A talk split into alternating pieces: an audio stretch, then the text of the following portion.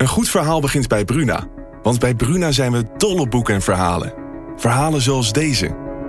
De mist kwam uit de baai opzetten en besloop langzaam het Victoriaanse huis op Blake Street. Drong door de houten kieren naar binnen en bleef in dunne sliert in mijn kamer hangen. Ik lag te rillen onder het dunne dekbed. Wil jij weten hoe dit afloopt? Je leest het in In de mist van Golden Gate Park van Murat Isik. Nu bij Bruna. Een goed verhaal begint bij Bruna. Want bij Bruna zijn we dol op boeken en verhalen. Verhalen zoals deze. Het nieuws reisde snel, zoals dat soort nieuws doet. Ik wist dat het ook over jou ging, zodra het eerste bericht uit Parijs kwam. Bijna zes jaar geleden nu. Op een vrijdag de dertiende. Een datum als een slechte grap. Jij was de rook, Flo. En op jouw profiel bleef het stil. Wil jij weten hoe dit afloopt? Je leest het in Luister van Sascha Bronwasser. Nu bij Bruna. Mijn naam is Thijs Zeeman en samen met mijn broer Marijn maak ik de nieuwe podcast Game Changers. Hierin interviewen wij mensen die de sport blijvend hebben veranderd. Wat was hun drive? Werden ze in eerste instantie voor gek versleten of werden hun ideeën meteen omarmd? We praten bijvoorbeeld met zwemcoach Jaco Verharen, het genie achter Pieter van der Hogeband, en horen we van Jeroen Otter hoe hij de Nederlandse shorttrackers op de kaart zette. Luister Game Changers nu in je favoriete podcast-app. Corti Media. Een van de mooiste momenten in mijn carrière geweest. Ook omdat ik een, een hele weg terug moest battelen. Alles eraan moest doen om überhaupt daar te kunnen spelen. En sindsdien heb ik nooit meer pijnvrij gespeeld. En wat maakte dat zo mooi? Ja, ik ben echt wel door echt, echt grenzen. Ik heb echt keihard gewerkt. Ik heb echt een fysio gehad die dat de verkleving van mijn pols echt, echt erop zat te leunen en uitrekken. En dan heb ik echt wel de hele boel bij elkaar geschreeuwd daar in die, bij de fysioruimte. Hi, ik ben Suze van Kleef. En ik ben Kim Lammers. In deze podcast gaan wij in gesprek met aanvoerders van bijzondere sportploegen. Het succes van een team hangt natuurlijk van veel factoren af. Maar vaak is er één duidelijk gemene deler. Een sterke aanvoerder. Wat is de rol van de captain binnen en buiten de lijnen?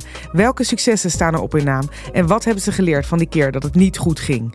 Welkom bij Aanvoerders. Ja Kim, voor onze gast gaan we terug naar niet zo heel lang geleden. Naar zestien oktober tweeduizend elf. Als er nu geen belletje gaat rinkelen, dan begrijp ik dat. Maar op die dag gebeurde er in Panama dit. Ja, Nederland is wereldkampioen! Onwaarschijnlijk de laatste vangbal uit de handen van Jonathan Schoop. En kijk eens, Charles Urbanus, wij waren erbij, wij waren er getuigen van. En met ons nog heel veel Nederlanders in Nederland en elders in de wereld. En kijk eens, Cuba is verslagen. De vijfentwintigvoudige wereldkampioen, verlies van het kleine Nederland. Nederland schrijft geschiedenis, het is gebeurd. Wereldkampioen honkbal. Wow. Wow. De Nederlandse honkbalmannen schrijven geschiedenis. Voor het eerst is Nederland, het kleine Nederland, die hoorden het al, wereldkampioen honkbal. vijfentwintigvoudig wereldkampioen Cuba werd verslagen na een wedstrijd van drie uur lang. En Nederland is het eerste en tot nu toe enige Europese land dat een W K-titel wint. En de aanvoerder van dat team, die zit vandaag bij ons. Kim, wat is jouw ervaring in het uh, honkbal? Nou, dan denk ik vooral terug aan, uh, aan de lagere school en de middelbare school met de gymles. Ik bedoel, dan speelden we een beetje, ja, is dat honkbal te noemen? Softbal, een beetje softbal, softbal ik, maar meer gewoon dat ik het zelf gedaan heb. Maar nee, ja, uh, ik, heb, ik volg sport, dus ik weet dit nog goed. Ik, uh, ook op de Spelen in, in Beijing ben ik wezen kijken bij een honkbalwedstrijd. Dus uh, uh, ja, ik, ik, volg, uh, ik heb het wel gevolgd. Ja. Niet, ik moet niet op clubniveau, maar als dan tijdens de Spelen en dit soort prestaties, ja, dat weet ik wel. Wat wil jij weten van de aanvoerder van dit team? Nou, ik, wat ik zo interessant vind aan uh, dit team is natuurlijk uh, dat ook de Nederlandse Antillen allemaal meedoen in dit team. Dus Nederlandse jongens, waarin het hockey een apart Nederlandse Antillen team is, doen hier jongens mee uit Curaçao. Dus ik ben ook benieuwd wat dat doet uh, in de dynamiek in een team. En, en hoe een, aan, hoe, hoe een aanvoerder daarmee omgaat. Ja. Dat brengt ons bij onze gast van vandaag, Sidney de Jong. Van tweeduizend één tot en met tweeduizend elf kwam hij voor Nederland uit. En van tweeduizend zeven tot en met tweeduizend twaalf speelde hij voor de club Amsterdam Pirates. Als catcher stond hij op misschien wel de moeilijkste positie van het veld. Op twee E K's en één W K werd hij uitgeroepen tot de beste catcher van het toernooi. Op het W K van Italië in tweeduizend negen werd hij opgenomen in het All-Star team. En hij won met Nederland vier Europese titels. En als kers op de taart, absoluut hoogtepunt, werd hij in tweeduizend elf dus wereldkampioen en sportman van het jaar. Zo, Sidney, welkom. Dankjewel. Is dat lekker om te horen? Ja, dat is hartstikke leuk. Hartstikke leuk. Ja, maar ik denk er niet heel veel over na, hoor. Ik bedoel, het is, zijn de ervaringen in mijn hoofd. De wedstrijden die ik terughaal. Maar ja, die titels, die vind ik niet heel belangrijk.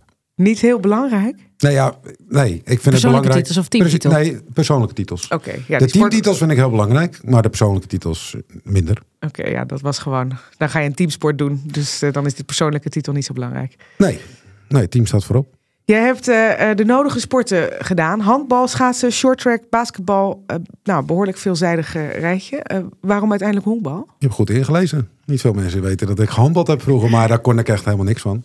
Ik was heel onge- ongecoördineerd met mijn voeten, dus ik stapte elke keer op die cirkel en dan was het weer afgekeurd. Dus nee, op een gegeven moment ging ik met een vriendje mee. Ik denk met heel veel kinderen zo, met een vriendje mee van school of in de familie. Dus ik ging naar honkbal en dat ging lekker. Waarom greep die sportje? Omdat ik het goed deed, meteen al, denk ik. Ja, dat is lekker. Um, en ja, uiteindelijk groei je erin door. En het mooie aan honkbal vind ik, hoe langer je het doet, hoe meer je gaat begrijpen. En dan wordt het echt een schaakspel. Dus in het begin is het gewoon inderdaad een balletje gooien, balletje slaan. En je gaat steeds verder en dan ga je de tactische dingen doen, schaken. En met honkbal zitten er gewoon heel veel facetten in. En hoe oud was je toen? Oeh, uh, ik denk dat ik zeven of acht was toen ik begon met honkbal. Nou, als ik hoor met hoeveel sport je gedaan hebt, dan is het best wel uiteindelijk jong dat je toch al bent gaan, gaan honkballen. Ja, klopt. Maar ik deed basketbal bijvoorbeeld tegelijkertijd met honkbal. Want dan was het uh, winterstop. Oh, ja. En dan kon ik basketballen. Mm. Um, en ik, ik, ja, ik hield gewoon van, uh, van elke sport. Schaatsen, dat was, ik liep erg naar binnen met mijn voeten. En mijn ouders zeiden, nou, dan moet je op schaatsen. Want dan moet je ze recht zetten en dan leer je wat rechter lopen. Dus al die sporten hebben bijgedragen dat jij een betere honkballer werd. Ik geloof daar heilig in dat je als je uh, heel veel sporten doet, dat je zoveel uh, ontwikkelt in coördinatie, maar ook instinctief, dat je daardoor een goede sporter wordt. Ja.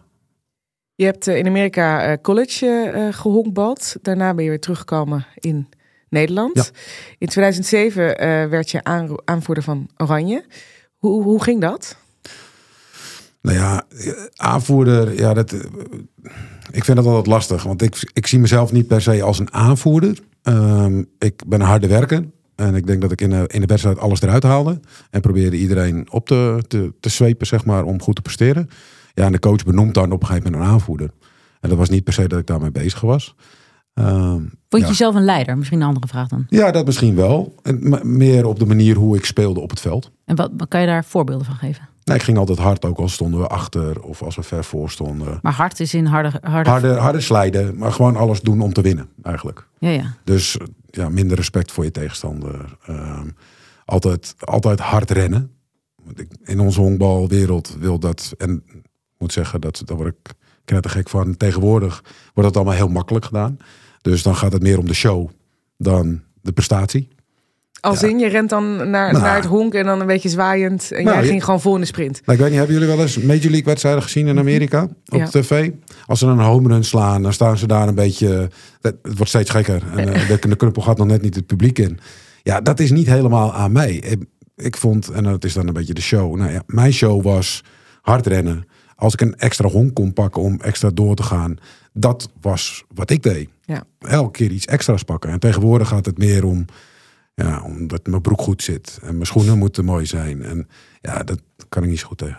Nee, dus, dus hard werken is voor jou een belangrijk ja. thema... in het zijn van een leider van een team. Ja, klopt. Voorop lopen. Ja, dat niet altijd. Maar wel als ik dan iets in het midden liep... dan sprak ik wel met gasten van wat we konden doen. Of, ja, ja dus, dus je wil ook daarin het juiste voorbeeld geven? Ja. En hoe, hoe was dat dan uh, als, het, als het bijvoorbeeld onder druk kwam te staan? Of hoe, hoe nam je zo'n team dan mee? En als jonge aanvoerder dan ook. Ik kan me ook voorstellen dat je, de, dat je je leiderschap door de jaren heen hebt ontwikkeld. Ja, dat klopt. Ik denk dat het uh, steviger geworden is over de jaren heen. Omdat ik meerdere keren heb laten zien dat het onder druk dat ik presteerde. En daardoor uh, zet je jezelf steviger neer. Waardoor mensen eerder iets van je aannemen. Of dat je meer kan zeggen. Je had je autoriteit bevestigd. Ja, uiteindelijk denk ik dat het daar wel op neerkomt. Ik denk ook niet dat... iemand die niet sterk in de schoenen staat, echt een goede aanvoerder zou kunnen zijn. Duurde dat lang dat je uh, in die ontwikkeling, dat je eigenlijk die autoriteit bevestigde? Nou, eigenlijk wel, maar dat komt meer omdat ik niet altijd helemaal volledig in mezelf heb geloofd. Dus ik heb hem van uh, meerdere clubs veranderd, ook mm-hmm. in, mijn, uh, in mijn carrière. Uh, dus ik begon bij Amsterdam Pirates. Toen ben ik naar Kinheim gegaan. Uh, bij Kinheim ben ik dan M V P van het seizoen geworden. Maar daarna, omdat het te veel reis was, stond elke keer in de file. Um, ben ik teruggegaan naar H C W Bussen. Of teruggegaan. Ben ik naar Bussen gegaan. En het eerste jaar daar speelde ik echt zo slecht dat ik gewoon naar mezelf ging twijfelen. Wat gebeurt hier? En wat kwam dat door? Nou, dat, ik denk dat druk. Want je, je wordt binnengehaald bij een club als... Hey, we hebben de, de, de M V P van vorig jaar binnengehaald. Dus die gaat ons wel even, even helpen. En dan lukt het niet. En dan ga je jagen. En dan ga je te veel doen. Nou, te veel is nooit goed. Uh, nou ja, en het ging steeds wat minder. Ja, en uiteindelijk, einde van het, einde van het jaar is het goed gegaan. Maar dan, dan, dan heb je ook niet... Tenminste, ik had dat gevoel niet van... Oké, okay, dan kan ik wel andere ma- mensen of mannen gaan zeggen van... Hey, doe dit of maar doe je dat. Was wel aanvoerder toen. Ja, dat wel. Maar ik, ja, goede match en toch had je het heel moeilijk. Het eerste jaar. Ja, oké, okay, maar ik vind, dat is wel interessant. Wat, ja, wat, maar wat, wat, dat, dat is eigenlijk heel interessant. Want wat is daar, wat heb je daarvan geleerd? Wat, wat zijn dingen die, die, wat inzichten misschien die jij juist uit het jaar hebt gekregen dat je dat het zelfs zo erg was dat jij in jezelf begon te twijfelen? Nou ja, ik weet niet of het, of het nou zozeer is. Uh, ik denk dat met elke sport dat je wel eens niet lekker draait en dan ga je toch kijken. Oké, okay, nou, dan moet je teruggaan naar de, naar de basis. Uh, wat je altijd voor lief nam. En dan moet je kritisch gaan kijken. Hey, wat ben ik nou aan het doen? En dat heeft met techniek te maken. Dat heeft met je gevoel te maken. Het is zo'n groot pakket waar je daarna aan begint te sleutelen. En ja, dat had ik dat op dat moment. En het einde van het jaar uh, gingen we de play-offs in. En de Holland-series in. Ja, en ja, toen alles wat ik raakte was goed. Dus ja, dan moet je doorgaan. De coach die zette me logischerwijs ook wat verder naar beneden. En ja... In honkbal heb je dan een, een slag, slagorde. Mm-hmm. Ja, en de betere die staan wat hoger. En ik ging steeds verder naar beneden. Wat ik nog nooit meegemaakt had. Dus ja, het was, het was een, een mooi leerjaar. Um, ja, waar ik... Wat, wat is de belangrijkste les die je daaruit hebt meegenomen? Nou, dat af en toe te veel ook te veel is. En dat, dat je daardoor jezelf over de klif heen jaagt. En juist het dal ingaat. In de plaats van dat je omhoog gaat. Um, ik wil eventjes uh, naar het honkbal zelf. Uh, ik ben geen enorme honkbalkenner, dus ik hoop dat je me um, wil uh, verblijden met uh, wat uh, honkbal precies is, wat, wat de taken precies zijn. Ook van, jij was catcher bijvoorbeeld. Um, bondscoach, je oud-bondscoach noemde die positie ook wel de zwaarste positie in het veld. Begrijp je dat? Ja, begrijp ik wel. Nou ja, kijk, twee, twee delen natuurlijk. Want het is mentaal is het zwaar, catchen, maar het is ook Uh, fysiek heel zwaar. Laten we bij het mentale beginnen. Mentaal. Nou, je bent de hele tijd aan het nadenken. Je bent, nou, wat ik al in het begin zei, was schaken. Je bent eigenlijk als catcher de hele tijd aan het schaken. Elke bal die gegooid wordt door een pitcher, dat is degene die de mm. bal gooit naar mij toe. Um, dat weten we wel hoor. Ja, nou, ik denk dat ik zeg goed, het maar. Ja. Goed dat je nee, voor de luisteraar uitlegt. Mensen aan het luisteren. Ja, ja, zeker, zeker, zeker, zeker. Um, dus, nee, ja, dus elke bal, en je hebt natuurlijk, uh, elke pitcher hebt nou, minimaal twee, drie ballen. Verschillende ballen. En dan heb je... Specialiteiten, zeg maar. Dat, nou ja, elke pitcher heeft wel dat soort ballen. Mm-hmm. Alleen de ene is scherper, zeg maar. Dus als je het hebt over een slider, die draait weg van de slagman. Ja. Tenminste, rechtshandig, linkshandig. Maar, um, dus je bent de hele tijd aan het nadenken, de zwakte van de slagman aan het opzoeken. Dus je bent de hele tijd met je pitcher samen, is het een samenspel. Oké, okay, welke bal wil ik gooien, zodat die slagman ja, eigenlijk niet kan slaan. Of um, naar ergens toeslaat, waar wij willen dat hij me toeslaat. Dus je bent de hele tijd bezig. En dat, ja, en dat moet je onthouden. Dat zijn want, tekens natuurlijk, dus non-verbale tekens, communicatie. Klopt. Ja, die te- ja, ja tekens, dat, ja, dat kan je dromen. Daar hoef je niet de hele tijd over na te denken. Maar zo'n slagman komt vier keer in een wedstrijd aan slag. Ja. Dus bij de eerste keer, natuurlijk hebben we scouting reports en dat soort zaken. Maar elke dag, elke wedstrijd is weer nieuw. Dus dan ga je kijken bij de eerste slagbeurt. Dan ga je kijken, oké, okay, hoe is de swing? Wat is de instelling? Dat probeer je dan te lezen. Maar dan moet je ook proberen te onthouden voor de tweede keer dat hij aan slag komt. Mm. Want dan is de situatie weer misschien wel een veel spannendere situatie. Waardoor hij meer kansen krijgt om mensen binnen te slaan. Dus je bent eigenlijk de hele tijd mentaal bezig met allerlei zaken. Uh, als er iemand op de honk is. Hoe snel kan hij rennen? Gaat hij eventueel stelen? Um, uit het buitenveld. Hoe, uh, hoe zijn de armen van onze buitenvelders als ze naar thuis moeten gooien? Dus ja, je bent eigenlijk als catcher ben je al aan het coachen. Be- be- ik ben nu gewoon even niet zo. Bepaal jij dan als catcher ook uh, richting je pitcher? Of? Wilde ik ook vragen. Wie is de baas? Ja. Dat is mooi. Dat is een, een oneindige discussie, denk ik. Okay. uh, nou ja, kijk, hoe, hoe ik het zie, uh, buiten dat, ik uh, kreeg de vrije hand in de finale om zelf mijn wedstrijd te callen. Bij sommige teams uh, callt de um, de coach van de zijkant de ballen. Omdat zij de scouting reports mm. uh, hebben. Yeah. Nee. Uiteindelijk heb ik dus heel lang gecallt. Dus ik mocht het zelf doen. Dan geef ik suggesties aan de pitcher. En de pitcher heeft uiteindelijk altijd de leiding. Hij heeft de bal in zijn handen. Als hij iets niet wil, gebeurt het niet. Nee, dat is waar. Alleen als de pitcher op, in jou gelooft en vertrouwt, ja, dan volgt hij jouw suggesties. En dan, zo heb je een samenspel. Dus een goede catcher zorgt er ook voor dat de pitcher hem blind vertrouwt. Ja, maar een goede pitcher zorgt er ook voor dat de catcher het goed gedaan heeft. En je hebt natuurlijk met meerdere pitchers dus gewerkt. Het is een wisselwerking. Ja. Meerdere pitchers gewerkt. Wat, wat, is, wat is echt essentieel voor een goede samenwerking met een pitcher? Nou, het, het vertrouwen in elkaar. Ja. Ik denk dat dat het allerbelangrijkste is. Want dan kan een pitcher zijn ogen dicht doen en die, die gooit gewoon wat jij vraagt. Als hij een bal in de grond gooit en hij vertrouwt erop dat een catcher de bal blok tegenhoudt. Ja, dan kan hij alles gooien met, met, met, met alles wat hij in zijn mars heeft. Is die catcherpositie, is dat dan ook de ideale positie voor een aanvoerder? Ja, ja, een beetje, ja, denk ik wel. Een catcher ziet alles van het hele veld. Dus jullie weten hoe een veld eruit ziet. Ik hoop iedereen die luistert ook. Maar ik zit met mijn rug naar de, naar de tribune toe als catcher. Al die anderen in het veld kijken allemaal naar mij toe. Want daar gebeurt het. Daar staat de slagman. Dus als de bal daar geraakt wordt, ja, ik overzie het hele veld. Zij niet. Zij staan altijd deels met hun rug naar iemand toe.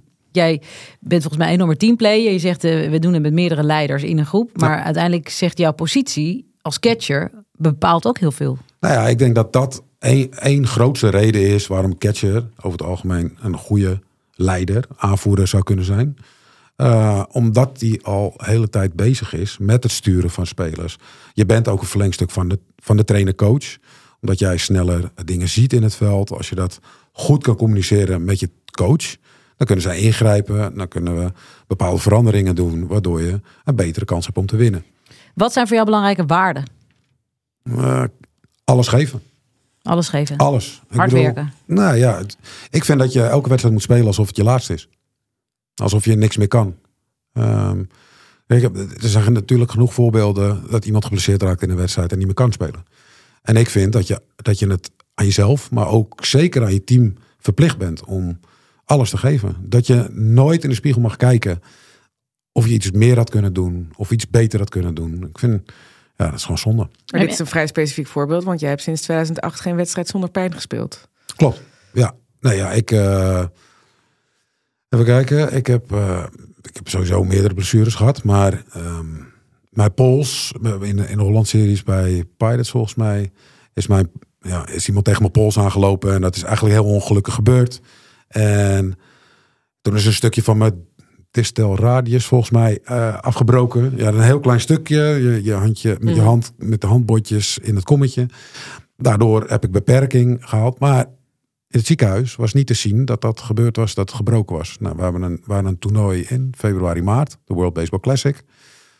Um, maar eigenlijk staat er voor die operatie die ik had, staat zes maanden minimaal herstel. Ik ben in december geopereerd, begin december. En in maart heb ik gespeeld. Met heel veel pijn, inderdaad. Heel veel. Um, maar het is wel een van mijn mooiste momenten. Nu heb ik het over mezelf in de plaats van het team. Um, een van de mooiste momenten in mijn carrière geweest. Ook omdat ik een, een hele weg terug moest battelen. Alles eraan moest doen om überhaupt daar te kunnen spelen. En sindsdien heb ik nooit meer pijnvrij gespeeld.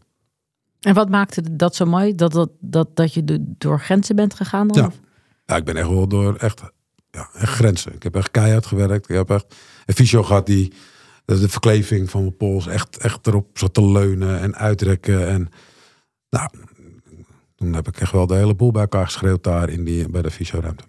Zag het Nederlands team dat? Alle offers die jij... Uh... op dat moment bracht? Nou, dat weet ik niet. Ze wisten wel dat ik echt heel veel pijn had. Want we gingen in trainingskamp. Toen zaten we in, in Amerika. Ja, toen kon ik, kon ik nog ineens normaal swingen eigenlijk. En ik weet nog heel goed. Uh, Ben Thijssen, toen assistentcoach van dat team. Ja, die maakte me boos. Want ik had echt veel pijn. En ik zat een beetje misschien in mijn eigen bubbel van... ah, oh, doet zo'n pijn, dat doet zo'n pijn. En hij zegt, nou sla nou eens hard man. Doe, eens nou, doe nou gewoon even hard slaan. En uit boosheid, een soort adrenaline... ging ik daar doorheen en toen dacht ik, hé, hey, dan krijg je een beetje vertrouwen weer. Ja, oké, okay, doet pijn, maar kan ermee door. Nou ja, en sindsdien ging ik wel weer omhoog. Met een hele mooie dubbel tegen de Dominicaanse Republiek op een gegeven moment. Als we het hebben over dat uh, Nederlands team. Um, wat voor team was dat? Kan je schetsen uit wat voor mensen, met wat voor achtergronden dat bestond? Ja, kan ik wel. Het mooie van dat team is, uh, we hadden hele ervaren jongens. Mm-hmm. En we hadden hele jonge jongens. We hadden jongens uit Nederland. We hadden jongens uit Curaçao, Aruba. Dus eigenlijk het beste uit alle werelden. Qua ervaring, juist geen ervaring. Uh, Nederland, geen Nederland. En we hadden elkaar allemaal nodig. Dus het is niet de een of de andere was belangrijker. De jongens uit Curaçao zijn natuurlijk altijd al heel immens uh, belangrijk voor ons team. Voor alles. Omdat Aruba, ze heel goed zijn? Ook. Ja, het honkbal leeft daar gewoon mm-hmm. tien keer meer dan in Nederland. Uh, de, het klimaat is daar super om het hele jaar door uh, te kunnen honkballen. Uh, En daar kan ik je nog wel verder over vertellen. Dat ik vind dat Curaçao ideaal is voor honkbal. Uh, zelfstandig. Ze moeten, ze moeten veel meer doen om op trainingen te kunnen komen. Mm. In Nederland worden we, naar mijn mening, heel erg gepamperd. Dat is een andere mentaliteit? Een hele andere mentaliteit. Zowel positief als negatief. Als in? Uh, op Curaçao is het altijd bloedheet. Dus kan je, wat ik nu net zeg, hard rennen en dingen. Ja, dat kan je daar eigenlijk niet doen. Want na twee sprints ben je gewoon op. Dus het is daar allemaal... Wat rustiger, tranquilo.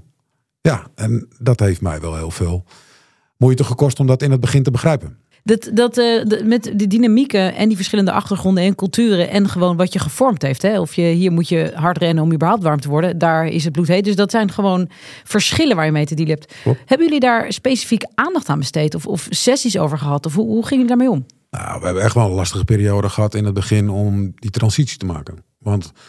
Uh, Robert Eenhoorn toen de tijd had al wat jongens, haalde hij erbij. Maar dat waren er dan ja, vier, vijf misschien in een team. En dat werd steeds wat meer. Dus op een gegeven moment ja, dan krijg je wel uh, frictie. Onderling. Want, kan, je, kan je daar voorbeelden van uit? Van, gewoon nou ja, door nou, verschillen? Nou, door door uh, culturele dingen misschien. Uh, uh, taalbarrière. Uh, Want kijk, welke die, taal spraken jullie? Nou, wij, wij spraken in principe Engels. Maar ja, als jij meerdere Nederlanders bij elkaar doet, dan gaan ze Nederlands praten. Doe je, uh, ja, die zitten in de kleedkamer naast elkaar en die gaan even... Nou ja, uh, dat, dat krijg je dus. Je ja. krijgt dus wat groepjes. Ja. Uh, in het, zeker in het begin, want niemand kent elkaar nog. En gelukkig was het respect er wel. Alleen ja, toch irriteert het hier en daar. Uh, kijk, het is ook topsport. Dus als je op de bank zit, dat vind je niet leuk. Want je wil, sp- je wil spelen. Um, dan wil je ook mensen kunnen verstaan. En het moet niet zo zijn dat je een... een eenling voelt in een team. Dus met, met uh, voor mij was dat dan. Uh, wij doen B P voor een wedstrijd. Wat is dat? Batting practice. Dus voor een wedstrijd hebben wij... Ik ga hem uitleggen. Ik zie je ook denken, ja, kijken. Ik, ik dacht misschien als ik uh, nee. de afkorting hoor, dan denk ik, oh ja, maar nee. nee dus, ja. je, dus je doet je warming up. Uh, gooien en dan rennen. Daarna heb je ook nog uh, inslaan. Ja. Is misschien makkelijker. Um, en dan sta je met, dus dan heb je groepjes, zeg even vier groepjes voor een wedstrijd en dat duurt zo lang. Nou, dan zit je in één groep. Elke speler zit natuurlijk in een groep, dus je hebt groepjes van vier. Um, als je dan de enige Nederlander bent in zo'n groepje, of je bent de enige Curaçaoenaar in zo'n groepje. En de voertaal is eigenlijk Engels, maar als jij met elkaar gaat zitten, ja, dan praat je heel snel al. Dus je begint even in het Engels. Ja. En daarna ga je heel makkelijk over in je, ja, in je eigen voertaal. Dus dan is het niet de bedoeling dat die ene jongen die in dat team of in dat groepje zit, dat die, die zich alleen gaat voelen. Ja, want dan breek je dat hele dynamiek van een heel team, breek je eigenlijk in één keer af. En dus als en wat, je dan, maar wat kan je voor? Heb je daarover gesproken? Heb je er afspraken over gemaakt? Wat was? Hoe hebben jullie dat laten werken? Nou ja, ik, ik denk, kijk, zoals op Olympische Spelen of zo werkte dat ook niet super. Zeker de eerste niet. Um, en uiteindelijk gaan we weg. Ik, ik weet niet of er nou heel veel over gesproken is. Alleen, meerdere jongens kwamen elke keer terug in dat team. Dus iedereen wist hoe het ging. Ja. Dus eigenlijk door ervaren is dat de leer geweest. En ging iedereen steeds beter met elkaar samenwerken. Uh, begrepen elkaar beter. Maar ik neem aan dat jij vast wel eens hebt gezegd, jongens, Engels. Weet je, dat, dat, Tuurlijk. Ja, dat, dat Tuurlijk. Wel op een gegeven moment wel regels worden... En, en een, dat je probeert om een gezamenlijke cultuur te creëren. Klopt, maar het, uiteindelijk die heb je niet. Nee, maar uiteindelijk hoeft die, de, de taal niet de barrière te zijn. Zolang nee. je maar heel veel respect voor elkaar hebt, moet dat kunnen. Ja, en, en waarschijnlijk heel bewust van het gemeenschappelijke doel. Precies, nou ja, Want dat ik, is het. Ik zat hiervoor met Kim eventjes uh, te praten. En, en toen hadden wij het over van haar Nederlands elftal uh, carrière. Die, die kwam voort uit een, uh, het spelen voor vertegenwoordigende teams met heel veel dezelfde speelsters. Al vanaf je veertiende, vijftiende. Je bent met dus elkaar of in onder zestien gezeten, of onder achttien, of uh, onder eenentwintig. Je kent elkaar al heel goed. Je, je weet van elkaar wat je zwakke en sterke punten zijn. Maar jullie moesten eigenlijk op nul beginnen. Ja, dat was ook het moeilijke. Ja, want er komen nieuwe spelers bij die je ja. niet kent. Tenminste, een deel van de selectie kent ja. ze niet. Hè? Maar wat, wat, wat, wat was jullie structuur daarin om dat te laten werken? Nou, ik denk, nou ja, je zei het net zelf al. Als er één gemeenschappelijk doel is en die is zo duidelijk dat alle neuzen dezelfde richting op gaat. Of je nou uh, van uh, Curaçao vandaan komt, Amerika of China. Als iedereen duidelijk weet wat het doel is en waar we voor willen strijden, dan is dat geen probleem. Maar ben ik wel nieuwsgierig, want er zijn ook enorme verschillen in niveau. Hè? De jongens die in Amerika speelden, die, uh, die daar vorstelijk voor uh, betaald worden. Jongens in Nederland, dat li- er zijn enorme verschillen. Misschien ook in status. Doet dat niet met die... Nou ja, wij zijn als Nederlanders redelijk nuchter, denk ik. Status, dat boeit ons vaak niet zo. Uh, ik, ja... Maar die gasten die in Amerika speelden, misschien wel? Nou, nou, ik, ik denk dat, dat op Curaçao bijvoorbeeld, of Aruba, die status wel heel belangrijk is. Ja. En ik vind dat ook helemaal niet verkeerd. Want ik vind dat status er zeker mag zijn. Uh, dat heb je verdiend. Dus dat, dat, dat mag er zeker zijn. Alleen wij Nederlanders zijn denk ik wat, uh, wat nuchterder daarin. En denken van ja, doe nou maar, doe nou maar normaal. Hè? Ja, maar, je kan, maar er kan ook een risico zijn dat, dat een van die spelers uh, zich minder gezien voelt, minder gewaardeerd voelt, of die jou maar een rare snuiter vindt. Ik bedoel, dat... Klopt, alleen dat, kijk, weet je wat het voordeel is? Onze toernooien waren vaak niet met de, toen nog niet, met de wereldsterren. Wij kregen vaak de jongens uit de minor leagues. Wel talentvol. Kijk, zoals een Didi Gregorius. Ja. Kennen jullie die namen? Ja. Nee? Ja en nee. Ja. Oké, okay, nou bijvoorbeeld Didi Gregorius. Echt, echt, heb het echt helemaal gemaakt ook in Amerika. Uh, Xander Bogaerts, misschien nog wel meer. Uh, en, en, en, um, Jonathan Schoop. Nou, die drie, die zaten ook bij het wereldkampioenschapteam. Maar die waren toen nog heel jong. Dat was voordat ze miljoenen gingen verdienen? Ja. Alleen later zijn ze miljoenen gaan verdienen. Heb je een um, concreet voorbeeld van frictie die... die het opleverde, de, al deze verschillende mensen bij elkaar die toch in een soort snelkookpan van prestaties werden gegooid? Uh, ja. ja, nou ja, kijk, luister, je, je leeft uh, bijvoorbeeld op Olympische Spelen.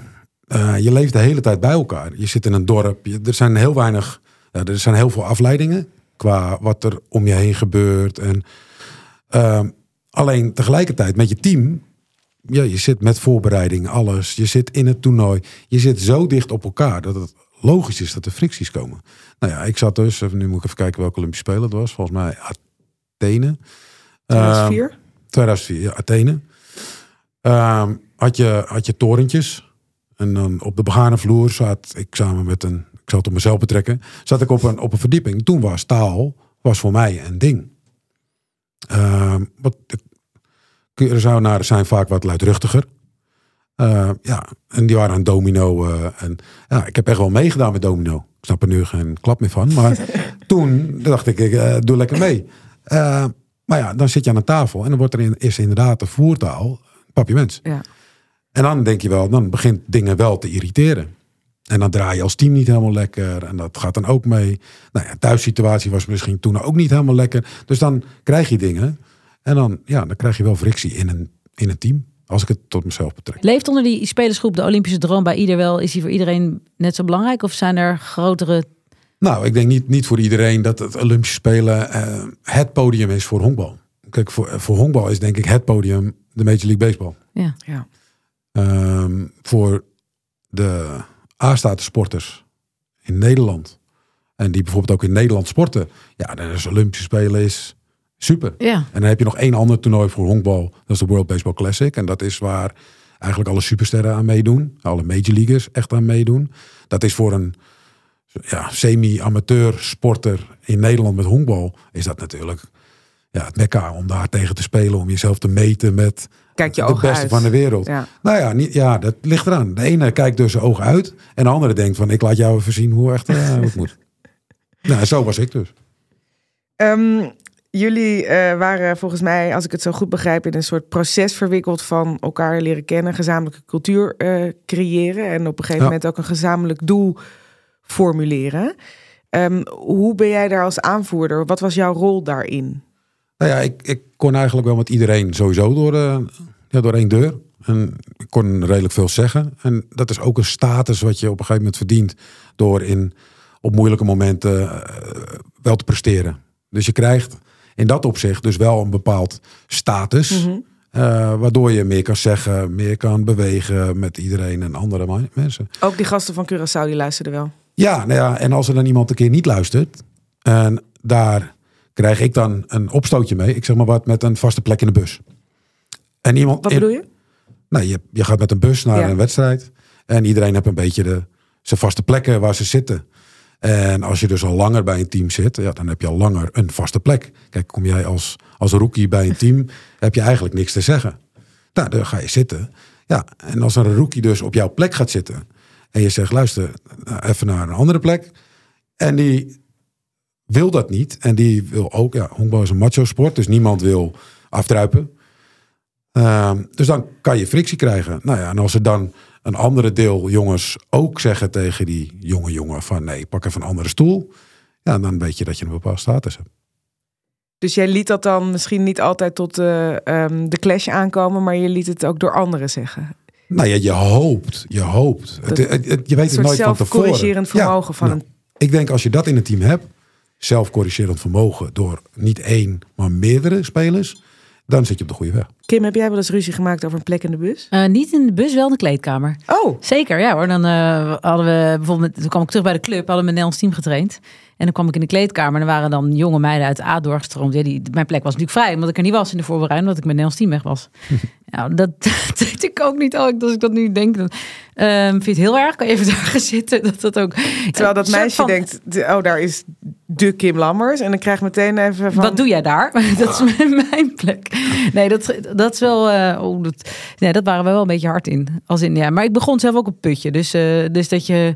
Dat je, ja, je begint even... Her, ja, er staat ook geen naambordje bij. Dus ik, ik kan heel goed begrijpen dat ze ging zitten. Maar ik, ik heb wel eens nu nog eens teruggekregen. Van, uh, ja, ik zat op jouw plek. Ik vond het doodeng. Je stuurde me gewoon weg. Oeps, sorry. Ja, maar dat, ja, dat is een beetje de hiërarchie in zo'n team. Dat heb je verdiend. En inderdaad, je bent zelf ook onderaan begonnen. Ik weet, op college in Amerika moesten wij de tassen dragen als eerste jas. Um, Hoe ging, maar, laten we, het, laten we ja. naar dat, dat W K in, in Panama. Met welk doel ging jij daar naartoe door? Nou ja, ik ging er naartoe van, we gaan, we gaan geen wereldkampioen worden. Nee, we, we zaten bij de subtop. Ja. Dus dat wereldkampioenschap kwam eigenlijk een beetje, ja, niet helemaal onverwachts. Maar ja, we, ma- we maakten wel in één keer drie, vier stappen in plaats van een stapje. Maar ik neem aan dat jij als aanvoerder niet dan het woord neemt en zegt, nou jongens, goed dat jullie er zijn. Wij ja. gaan geen wereldkampioen. We gaan voor de vijfde plek. Ja, nee. Nee, maar volgens mij ben je, zijn, ga je veel meer proces dan zitten, toch? Ja, je zit, je zit in een proces. Dus je gaat daar gewoon... Kijk, je, je moet het zo zien. Ons honkbalteam heeft een proces gemaakt van... Vroeger hadden we onze beste pitcher bewaarden we tegen een land waar we van konden winnen. Maar tegen een Cuba, nou dan... Uh, met alle respect voor de pitcher die er toen opgestaan heeft op een andere toernooi. Maar dan, dan gebruikt hij een iets mindere pitcher. Die winnen we toch niet. Juist. En dan sparen we een arm of zo. Is dat? Ja. Ja, ja, en dan gebruiken we onze beste pitcher op wedstrijden dat die, die wel kunnen winnen. En dan gaan, kunnen we naar de, naar de volgende ronde. En anders halen we de volgende ronde niet. Dus er werd heel erg toen de tijd ja. gerekend van... Hey, als we naar die volgende ronde willen, ja, dan moeten we die pitcher daar gebruiken. En dan moeten we dit en dat, dat doen. Ja, en, dit, en, en steeds, steeds, stapje voor stapje werd het steeds meer van... Niemand verslaat ons. Nou, en in dat toernooi... Begonnen we, we waren zelfverzekerd. Maar we, het groeide en het groeide en het groeide. En het werd, ja, het werd, werd dusdanig dat wij zeiden tegen iedereen... of het nou Amerika, Cuba of wat dan ook. Nou, kom maar op. En wat groeide er in die groep? Even los van wat er op het veld gebeurde? Of... Nou, het geloof. Ik denk dat dat toch het belangrijkste is. Het echte geloof. Want je spreekt het wel uit. En je hebt ambities. Maar of je daar echt in gelooft, dat is nog een tweede. En hoe en ontstond ik, dat dan? Ja, ja, de bondscoach toen de tijd die noemde het de superflow. Ik denk ook echt dat we in een bepaalde superflow kwamen. En dat begon al met de oefenwedstrijden als voorbereiding. Uh, met de oefenwedstrijden die we daar speelden. Wonnen we eigenlijk al zo makkelijk van landen waar we normaal gesproken echt heel moeilijk tegen hadden. Maar wat klopte daar dan? Is dat... Uh... Zoveel mogelijk naar, als je het kan verwoorden naar gedrag. Hè? Ik bedoel, dat, dat het, ja, je zal de bal goed raken. Ja, uh, er zullen meer, meer ballen gevangen zijn. Ja, er zullen meer uh, uh, honken gelopen zijn. Maar welk gedrag hoorde daarbij? Nou ja, ik denk dat er een, een, een bepaalde acceptatie was van elkaar. Um, dat het eindelijk geklikt was dat we jongens hadden van verschillende delen, van verschillende leagues waar ze in speelden. En dat iedereen, ja, ik zal niet zeggen een vriendenteam, maar een dusdanig gevoel van respect had voor elkaar. Dat we ook voor elkaar wilden winnen en voor elkaar door het vuur wilden gaan. Nee, ik, ik denk dat, dat die acceptatie van hoe de verschillende culturen met elkaar samenwerkten. Um, en hoe de, hoe de personen waren, de mensen zelf. Ja, dat dat gewoon heel, heel goed werkte. Buiten dat we een, een coach hadden die de juiste knopjes indrukte op dat moment. Hoe ja. kregen jullie dat voor elkaar, die acceptatie? Want dit, dit, hè, we hebben het uiteindelijk over een soort multicultureel ja. team. We zijn in Nederland een multiculturele samenleving. Het is een enorme uitdaging op heel veel vlakken. Hoe, hoe is dat bij jullie nou uiteindelijk gelukt? Nou, zeven jaar. Ja. Ik had het net over tweeduizend vier, mm-hmm. waar het begon. Nou, daar begon het steeds meer in elkaar ja, over te lopen. En dan maak je allemaal stapjes. En dan in tweeduizend elf klikt alles. En ja, het is gewoon een heel lang proces. Ja, het is een heel lang proces geweest. Kijk, Robert uh, is denk ik uh, de eerste die het honkbal heeft laten groeien. Die is teruggekomen met een bepaalde, bepaalde mentaliteit uit Amerika. Die heeft zelf Major League gespeeld ook. Uh, met een mentaliteit uh, net wat harder dan wij in Nederland. Uh, we waren amateur, uh, moest gezellig zijn. We moesten over elkaar nadenken. Hij kwam echt wel met de topsportmentaliteit terug. Um, en daar is het begonnen. Die heb ook wat jongens langzamerhand geïmplementeerd bij ons in het team. En uitgefaseerd waarschijnlijk als je niet de juiste mentaliteit had. Ook, nou ja, kijk, en dat, dat, dat is wel lastig. Met, wij hebben niet zoveel spelers. Met, die luxe heb je niet dus. Nee, we hebben mm. niet de luxe van een, een Amerika of nee. een, een Cuba of Japan. Je moet het met elkaar doen. Eigenlijk wel. Ja, je, wij moeten heel erg hameren op uh, ontwikkelen van jeugd. Um, die doorontwikkelen en daardoor echt wel iets anders brengen dan een Amerika die zegt, hé hey, luister, oh jij, jouw arm doet pijn? Nou, ga maar zitten. Dan hebben we iemand anders. Ja, die hebben een heel pot om eruit te trekken van spelers. Ja. Dat hebben wij niet. Wij moeten creatief zijn in ontwikkelen. Ik begon jou de vraag te stellen ja. naar wat is jouw waarde? En dan was heel erg hard werken. Nou, ik voel hem in heel veel dingen. ja. Ik voel hem echt in heel veel dingen. Maar is dat dan een les die je geleerd hebt dat je voor de een is, die is misschien niet een harde werker, maar een hele efficiënte werker? Klopt. Nee, dat is echt iets wat ik uit moet leren. Kijk, topsport is gewoon een hele egoïstische wereld over het algemeen. Ja. Want ik moet presteren. Uh, wij moeten presteren. Uh, eigenlijk mag niemand je van stuk brengen en dat is je doel. Maar ja, op een gegeven moment moet je, denk ik, als je je verdiept in je medespelers, vragen wat er, in, wat er thuis gebeurt of als het goed gaat of niet. Ja, dan ga je met elkaar klikken en dan ga je... Want dat deed je ook wel actief. Want je had het over macho-wereld. En nu hoor ik ook dat je ook je medespelers uh, ruimte gaf voor kwetsbaarheid. Ja, maar dat moet er ook zijn. Ik bedoel, je bent geen robot, denk ik. En ja, natuurlijk geef ik ze de ruimte. Ja, dan... Want dan vraag je, hoe is het met je ja, vriendin? Ja, of je en bij moeder? De ene zie je dat wat beter. Omdat mm. die er ook, uh, omdat die het een beetje uit. En de andere wil het per se niet uiten. Ja, dan kan je ook moeilijker helpen. Ik denk wel dat ik het vaak zie, voel. Uh, en ik denk dat dat wel een van mijn sterke punten geweest is. Dat ik iemand aanvoel of ze goed in hun vel zit of slecht in hun vel. En dan neem je die even apart? Ja, nee, dat hoeft niet apart. Als je met de warming-up bezig bent, dan vraag je gewoon even, hoe is het nou en hoe is het thuis? Of uh, zoiets. En dan als er echt een heel serieus gesprek uit voortkomt, ja, dan kan je altijd in het hotel, maar er zijn er genoeg momenten buiten het veld waar je daarover kan praten. Um, we gaan naar uh, die wedstrijd tegen Cuba. Want uh, jullie zaten in een superflow. En ja. dan beland je zomaar in een W K-finale. Tegen een team wat uh, onverslaanbaar ja, wat ik zou moeten zijn. vierentwintigvoudig? Of uh, vijfentwintigvoudig. Ja. Um, wereldkampioen. Het team waar jullie normaliter je mindere pitcher uh, tegen neerzetten. Want dat win je toch niet.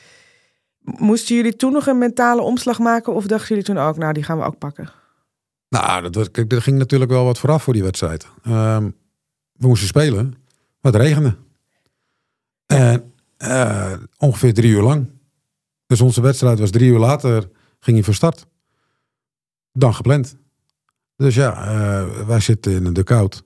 Wachten tot het veld op mogen gaan. Wachten tot we een warming-up kunnen doen. Oh, we mogen nu warming-up doen. Nou ja, dan ga je normaal gesproken in een voorbereiding voor zo'n wedstrijd. Ja, nou, toch weer zitten op de bank, want het regent oh, dit te hard. Dus weer, uh, ja, dat was ook niet makkelijk. Was niet makkelijk. Maar ja, iedereen gaat dan in zo'n dode tijd, doet zijn eigen ding. Rob Kortemans was startende pitcher.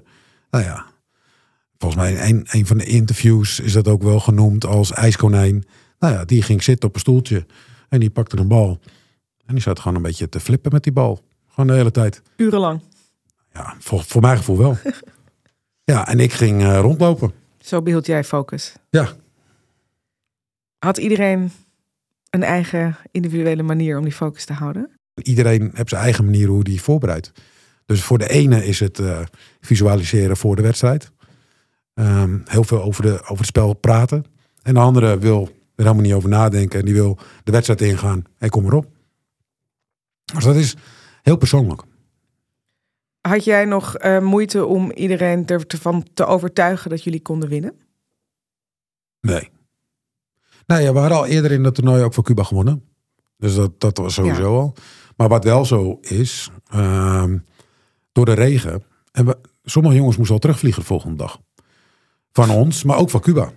En dat werd steeds later en steeds later. En als die wedstrijd afgelast zou zijn, zouden we ook wereldkampioen zijn. Ja, nam dat een stuk druk weg dan ook? Ja, misschien wel. Want uh, waarom, zou dat, waarom was dat dan? Als die wedstrijd afgelast werd? Um, doordat wij in de voorrondes had... onderling gewonnen, okay. hadden we al gewonnen ja. van ze. Um, en wij waren een en twee nu. Maar dacht je dan niet, laat, laat het maar regenen? Nou, het, het mooie is, ik weet nog dat Farley, Brian Farley en Robert Eenhoorn, die was toen technisch directeur, ben ik nog in het kamertje gegaan om erover te praten. Van wat zullen we nou doen? Met de scheidsrechter? Of met hen? Nee, met hen. Ze drie, oké. Okay, ja, uh, Robert moet dan praten met, ja. uh, met, met de commissie. Nou ja, ik zeg, ik vind dat we moeten spelen.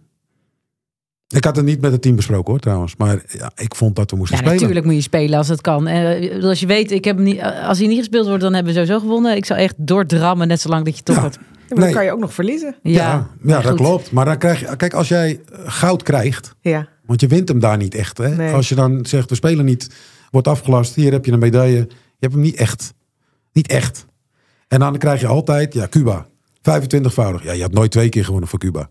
Ja. Dus dan zit er altijd een soort smet op zo'n medaille. En wij voelden ons zo sterk. Wist jij dat het team van... ook hetzelfde voelde? Nou, dat, weet ik, dat, weet ik gewoon, dat weet ik honderd procent zeker. Ja. Ik, ik, ik denk dat elke, elke topsporter datzelfde gevoel ja. zou hebben. Als Kim ook alleen maar ja. heel hard nee, knikken, het, is wel fascinerend. Het is altijd zo, sport is zo makkelijk achteraf te verklaren. Maar dit gevoel hadden wij ook in de warming-up voor de Olympische Spelen. De, de finale van de Olympische Spelen tegen Argentinië. Je voelt dat. Kan ik het uitleggen? Nee. En achteraf is het natuurlijk heel, klinkt het heel simpel. Maar exact dit gevoel hadden wij. Niemand gaat hier van ons winnen. En ja. dat hebben jullie ook gevoeld. En ja. daarom...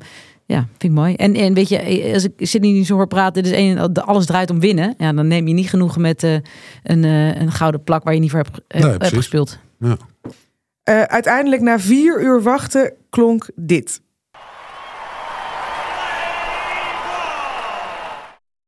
Clayball. Ja. Hoe was het gevoel toen? Dan mag je. Ja, dan mag je erbij in. Ja. Ja, mag spelen. Ja, daar zit je. Je bent net een, een, ja, een wilde hond die opgesloten is. En dan mag je dan gaan de hek open, bij wijze van. Ja, dat, ja, eindelijk. Ja, maar de adrenaline spuit uit je oren. Nou, d- ja, je, je moet dat wel proberen op te zoeken Precie- weer. Ja. Omdat je eigenlijk de hele tijd... Ja, zit je een beetje... Ja, wat moet ik nou doen? Je wil niet al je energie kwijt. Dus je wil niet elke keer ophypen. En dan op een gegeven moment, wanneer je mag... Ja, dan mag het eruit. Maar dan moet je het ook wel op het juiste moment weer op kunnen wekken. Hoe verliep de wedstrijd? Ja, spannend. Echt een hele spannende wedstrijd. Zij komen een nul voor. En wij scoren redelijk snel twee-een erachteraan. En dat is zo gebleven. En normaal gesproken met Cuba is het echt een ja, slagfestijn. Kunnen gewoon heel goed slaan. Uh, ja, wij pakten onze momenten. Dus ja, het, het is bijna niet beschrijven hoe, hoe spannend het was. En uh, mentaal gezien als catcher, elke bal op dat moment was gewoon belangrijk. Want als zij één man op de honk hebben en er is maar net één verkeerd bal slaan naar home run, sta je drie-twee achter. En dan verlies je die pot misschien wel. Dus elke bal was cruciaal.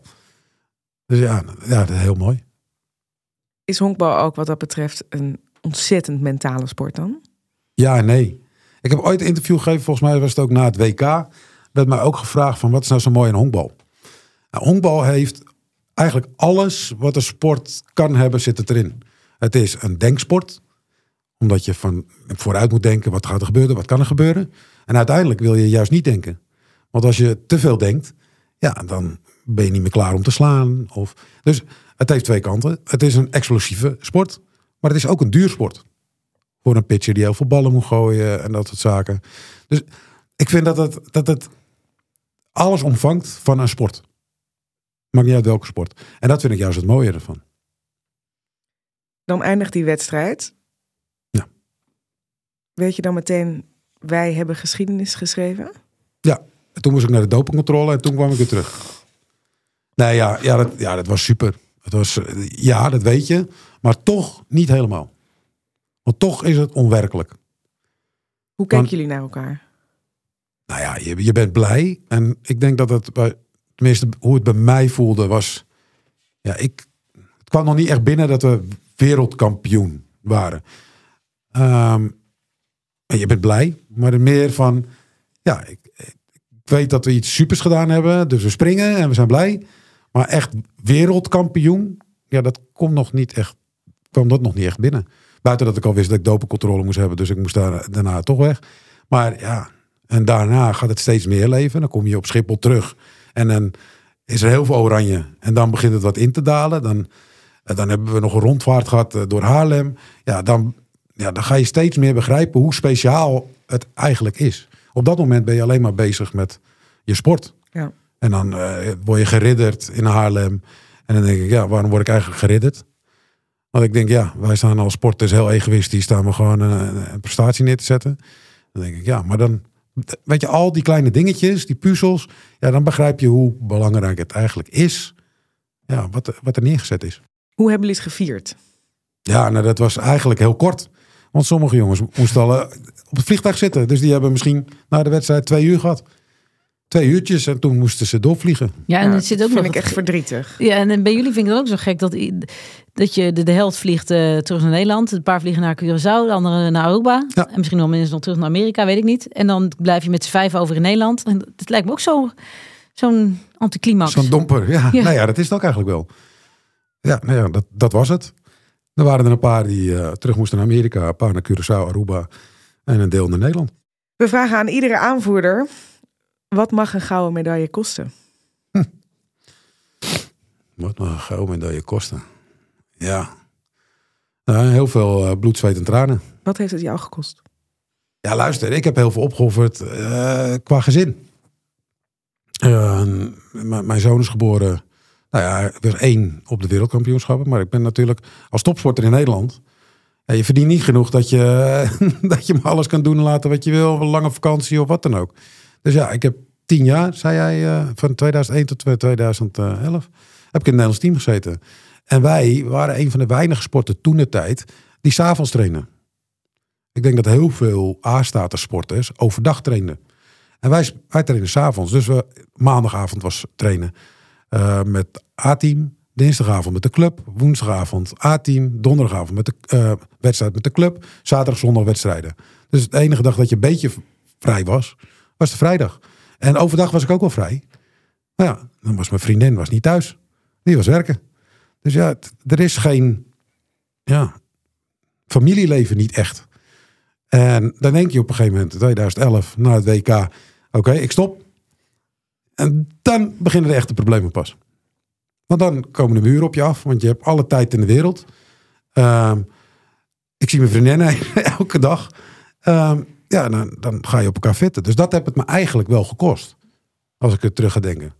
Tenminste, ik had daar heel veel moeite mee. Om ineens, ja. ja wat, was de, wat, wat vond je lastig? Wat, wat maakte, wat, wat, wat, wat vond je echt als je daar terugdenkt? Wow. Ik denk dat het, wat ik het echt het lastigste vind, is dat de adrenaline weg was. De drive, de... de spanning. De spanning, ja. Ja, ergens na, helemaal naartoe leven en dan ineens knallen. Dat miste ik. Nou, de adrenaline wat opgebouwd wordt, ja. Je zegt, het heeft mij een deel van mijn gezinsleven gekost. Ja. Zou je het anders hebben willen doen? ja, nee. Uiteindelijk niet. Ik ben uit elkaar. We zijn nog steeds goede vrienden, zeg maar. Uh, we hebben co-ouderschap over ons zoon. Uh, ik denk dat we nu nog beter praten dan toen, misschien wel. Uh, dus ja, nee, ik had het niet anders willen doen dan nu. Wat heb je geleerd van het aanvoerderschap dan wel catcherschap? Want ik, ik heb het idee dat dat bij jou ja, hand in hand gaat. Nou, dat, ja, voor mij gaat dat ook een, uh, hand in hand. Wat heb ik daarvan geleerd? Ik denk, luisteren. Zowel naar je eigen lichaam als naar uh, de medemens, naar uh, je, je medeploeggenoten. Luisteren wat hun drijf is.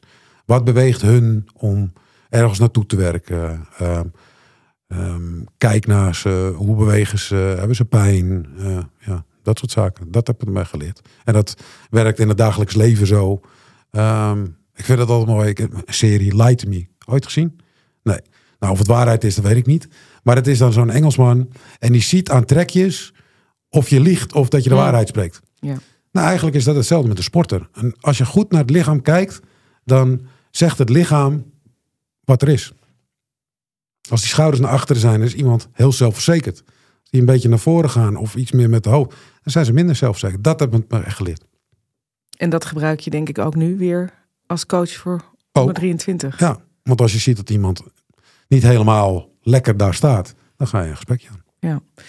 Wij vragen aan elke aanvoerder wie jij nu of vroeger een goede aanvoerder vindt. Mag elke sport zijn? Weet ik niet. Dat kan ik ook niet zeggen. Kan ik niet beoordelen. Want ik ben er niet bij. Ik, ik kan niet aan de buitenkant. En ik, vind, ik zou het heel gek vinden van een sporter die zegt, nou, dat vind ik een goede aanvoerder. Dan zou mijn eerste vraag zijn, waarom dan?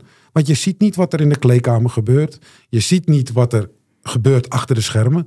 Het enige wat je ziet is wat er een interview op tv. Nou, ik kan je ook een interview afgeven. En dan lijkt het alsof ik de beste aanvoerder van de hele wereld ben. Maar je ziet ook gedrag op het veld. Ja, maar, ja, maar, ja je ziet dat hij er staat als speler. Ja. Maar betekent dat dat het een goede aanvoerder is? Tenminste, ik vind dat dit het goede voorbeeld geeft als ja. speler. En nu komen we terug in, wat is een aanvoerder? Ik vind een aanvoerder... Uh, ja, ik vind dat maar een naampje. En ik vind dat je eigenlijk gewoon meer een, een leider bent. En ik denk dat je meerdere kopstukken nodig hebt in een team om dat... Om, om de goede prestatie te kunnen doen. Dus voor mij is er niet... Ik kan het niet beoordelen. Dankjewel, Sidney de Jong. Jullie bedankt. Kim, wat blijf jij bij? Ja, ik heb weer een paar dingen opgeschreven. Uh, nou, ik, ik had natuurlijk... Uh, naar aanleiding van de eerste dingen die je vertelde, Sidney, over uh, altijd blijven gaan, alles winnen, draait, uh, dat het daar heel erg om draait. Maar uiteindelijk hoor ik jou ook dat je een hele uh, empathische kant hebt en dat je mensen leest en wil zien uh, om ze te willen begrijpen. En uh, door de jaren heen, dat vind ik ook wel mooi, want het gaat over uh, teams, succesvolle teams, um, uh, de dynamiek in de groep, maar ook de, de type coaches die in dat proces van zeven jaar, denk ik, de juiste personen zijn geweest met de juiste spelers, om langzaamaan te groeien, om uiteindelijk te komen tot een topprestatie. En daar zit geduld in, een cultuursverandering in um, en, en de mooie lessen. En wat ik echt meeneem is, dus aan de ene kant Uh, Leading hoorde, by example. Nou ja, dat precies. En ook maar zeker het verdiepen en de ruimte voor kwetsbaarheid. Want uh, dat hoor ik wel degelijk terug in je verhaal. Ja. ja, ontvankelijkheid voor een ander. Ja. Vond ik ook mooi. Nogmaals dank. Dit was Aanvoerders. Mijn naam is Suze van Kleef en naast mij zit Kim Lammers. Abonneer je op onze podcast in je favoriete app. Dan krijg je een melding bij een nieuwe aflevering. Tips kunnen naar aanvoerders at corti media dot n l. Dank voor het luisteren en graag tot volgende week. Dan weer een nieuw verhaal van een aanvoerder.